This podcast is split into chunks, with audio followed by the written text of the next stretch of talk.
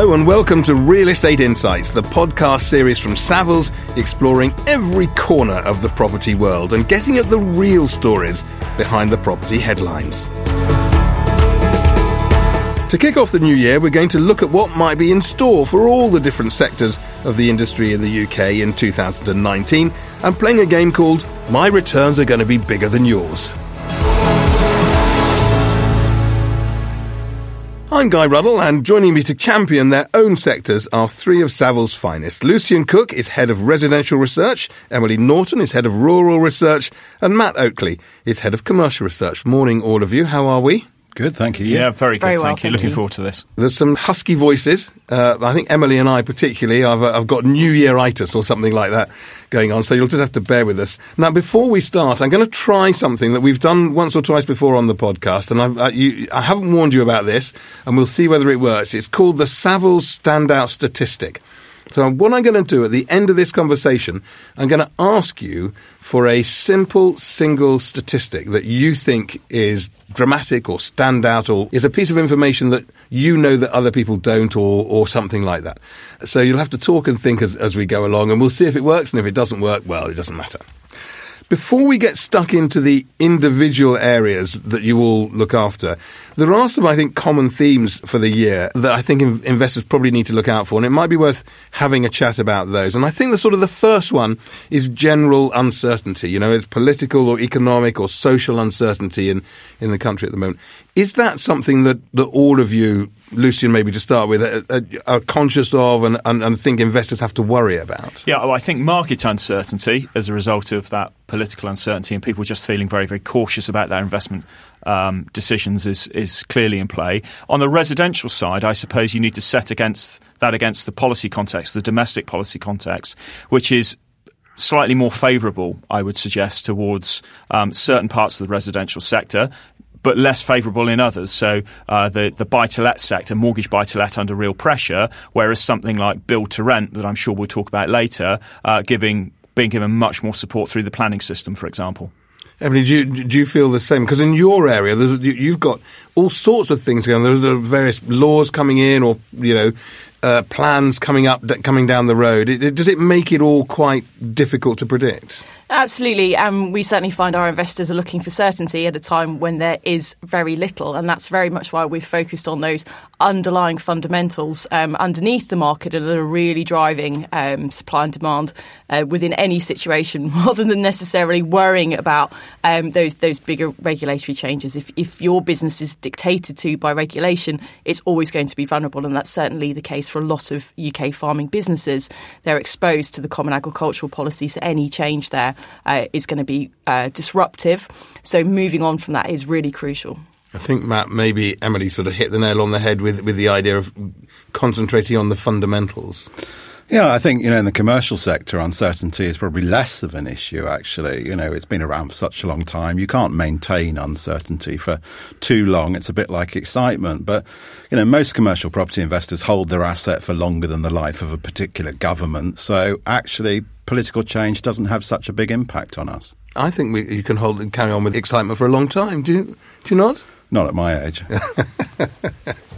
What about other things like we've got to talk about it? You know, Brexit. Tell you what, let's let's deal with Brexit in a different way. Instead of doing the usual, it's going to be a disaster, etc., etc., etc.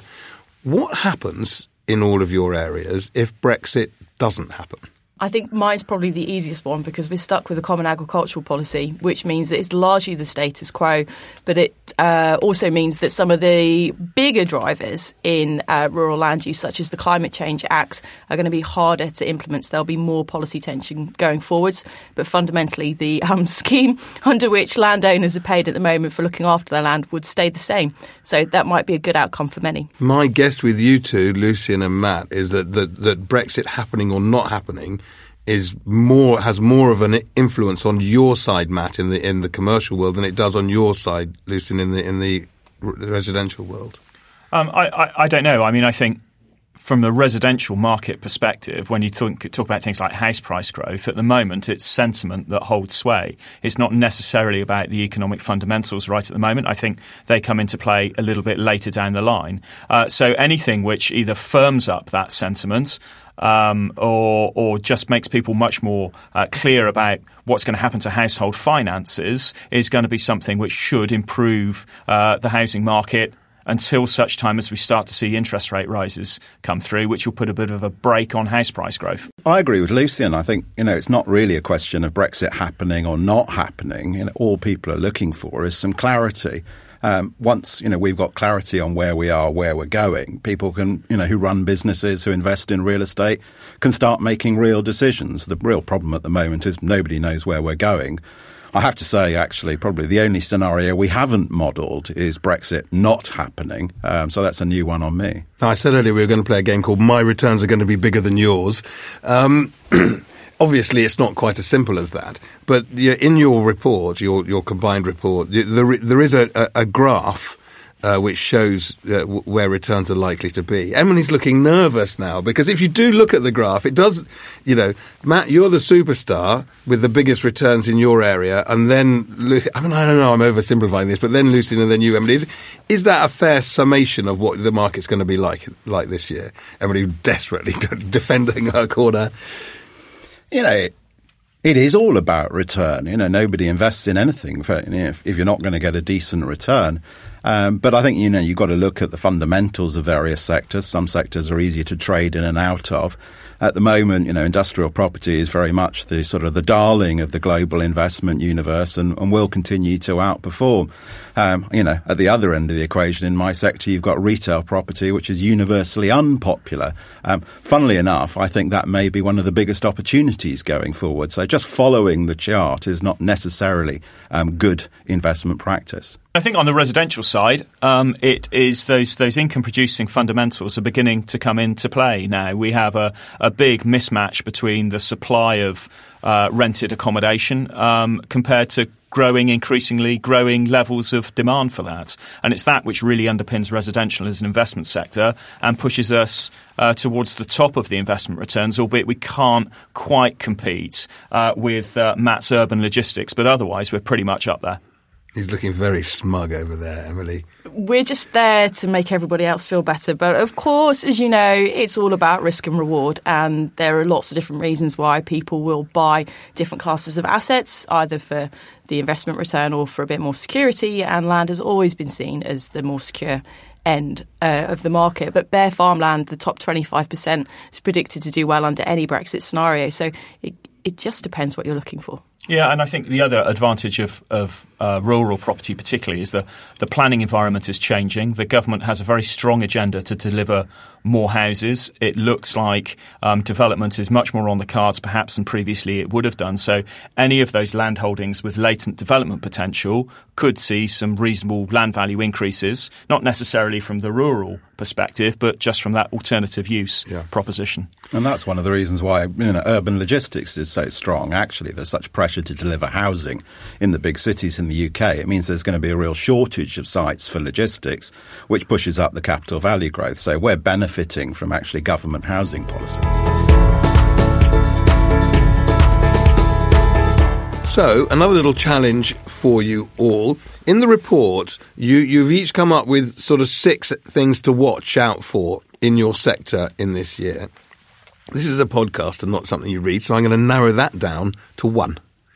So, Lucian, why don't you go first? Of your six key areas to look out for, what do you think is the single most important thing for investors in your in your area in this in, in 2019? Well, for those people who are looking for dry investments, so they're just looking at the income return and they're just going to invest in uh, existing residential stock, I think it's probably the rebalancing, the regional rebalancing of the market that we're likely to see. So uh, London has outperformed the rest of the UK for a prolonged period. It now looks like we've reached that point where actually it's going to be the the weaker of the housing markets going forward because affordability stretched there.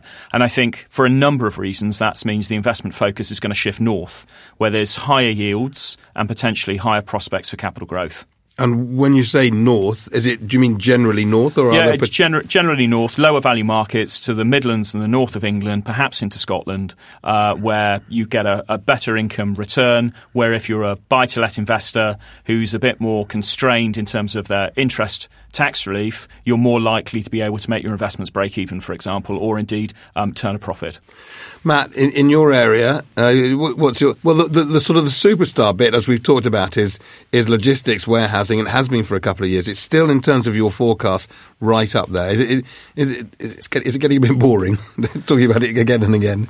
Uh, yeah, I think it is. There's nothing wrong with buying it for a sort of safe, stable, secure return. But I think, you know, my one sort of tip for, for 2019 uh, and beyond is, is don't follow the herd. You know, there's an awful lot of noise about this and that, and it, it does tend to lead you to following the herd.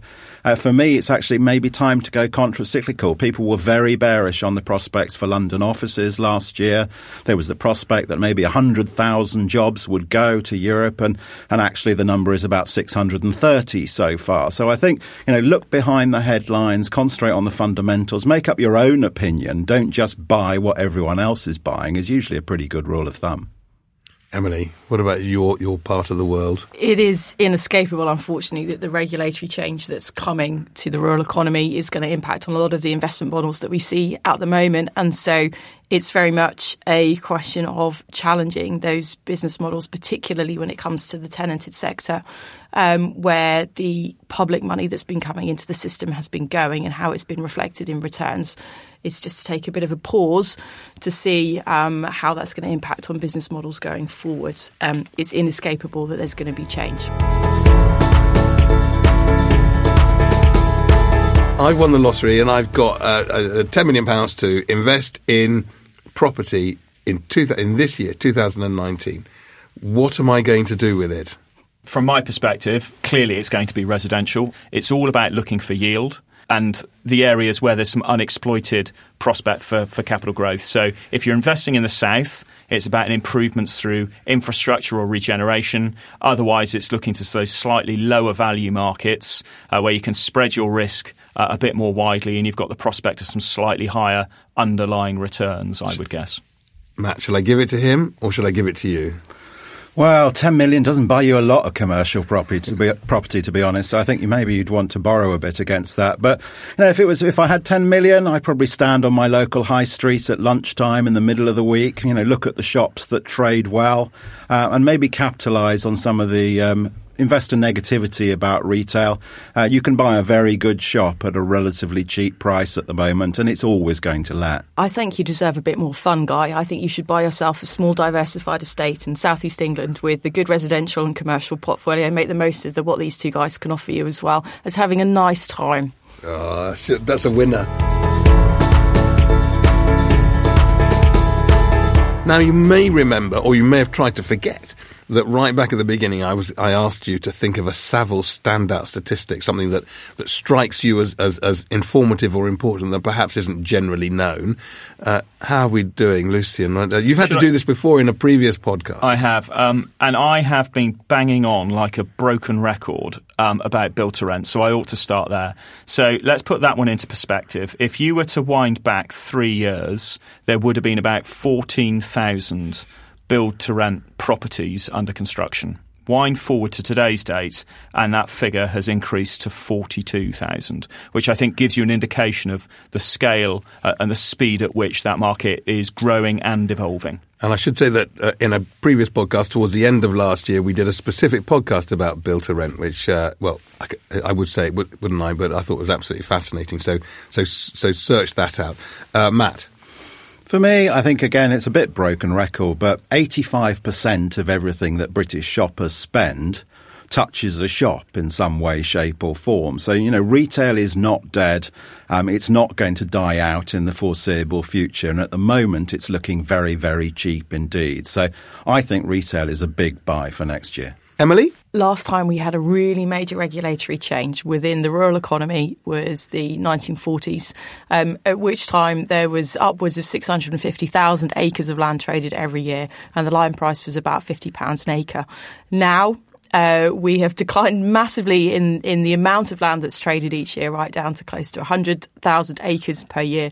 And the land price has increased dramatically to values closer to £10,000 an acre. That's a great statistic, Emily. And by the way, Emily will be back in another episode of Real Estate Insights later in the month when we're talking about Savills' annual land market survey. So you'll hear her again in a couple of weeks.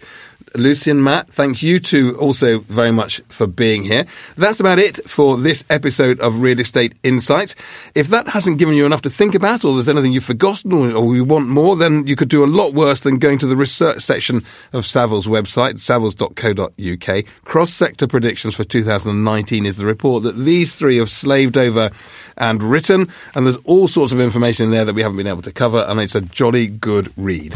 And if you want to make sure that you're the wisest head around when talk inevitably turns to property in the pub or at a dinner party or whatever, then please subscribe to this podcast using your usual podcast provider.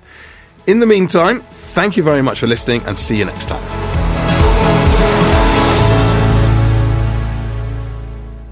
This podcast is for general information only and should not be considered professional advice. Savills accepts no liability or responsibility for any direct, indirect, or consequential loss arising from the use of, reference to, or reliance on this podcast or its content. Savills makes no warranty as to the accuracy of the information in this podcast. This podcast and all copyright in this podcast is the property of Savills, and it shall not be used, reproduced, or quoted in whole or in part without Savills' prior written consent.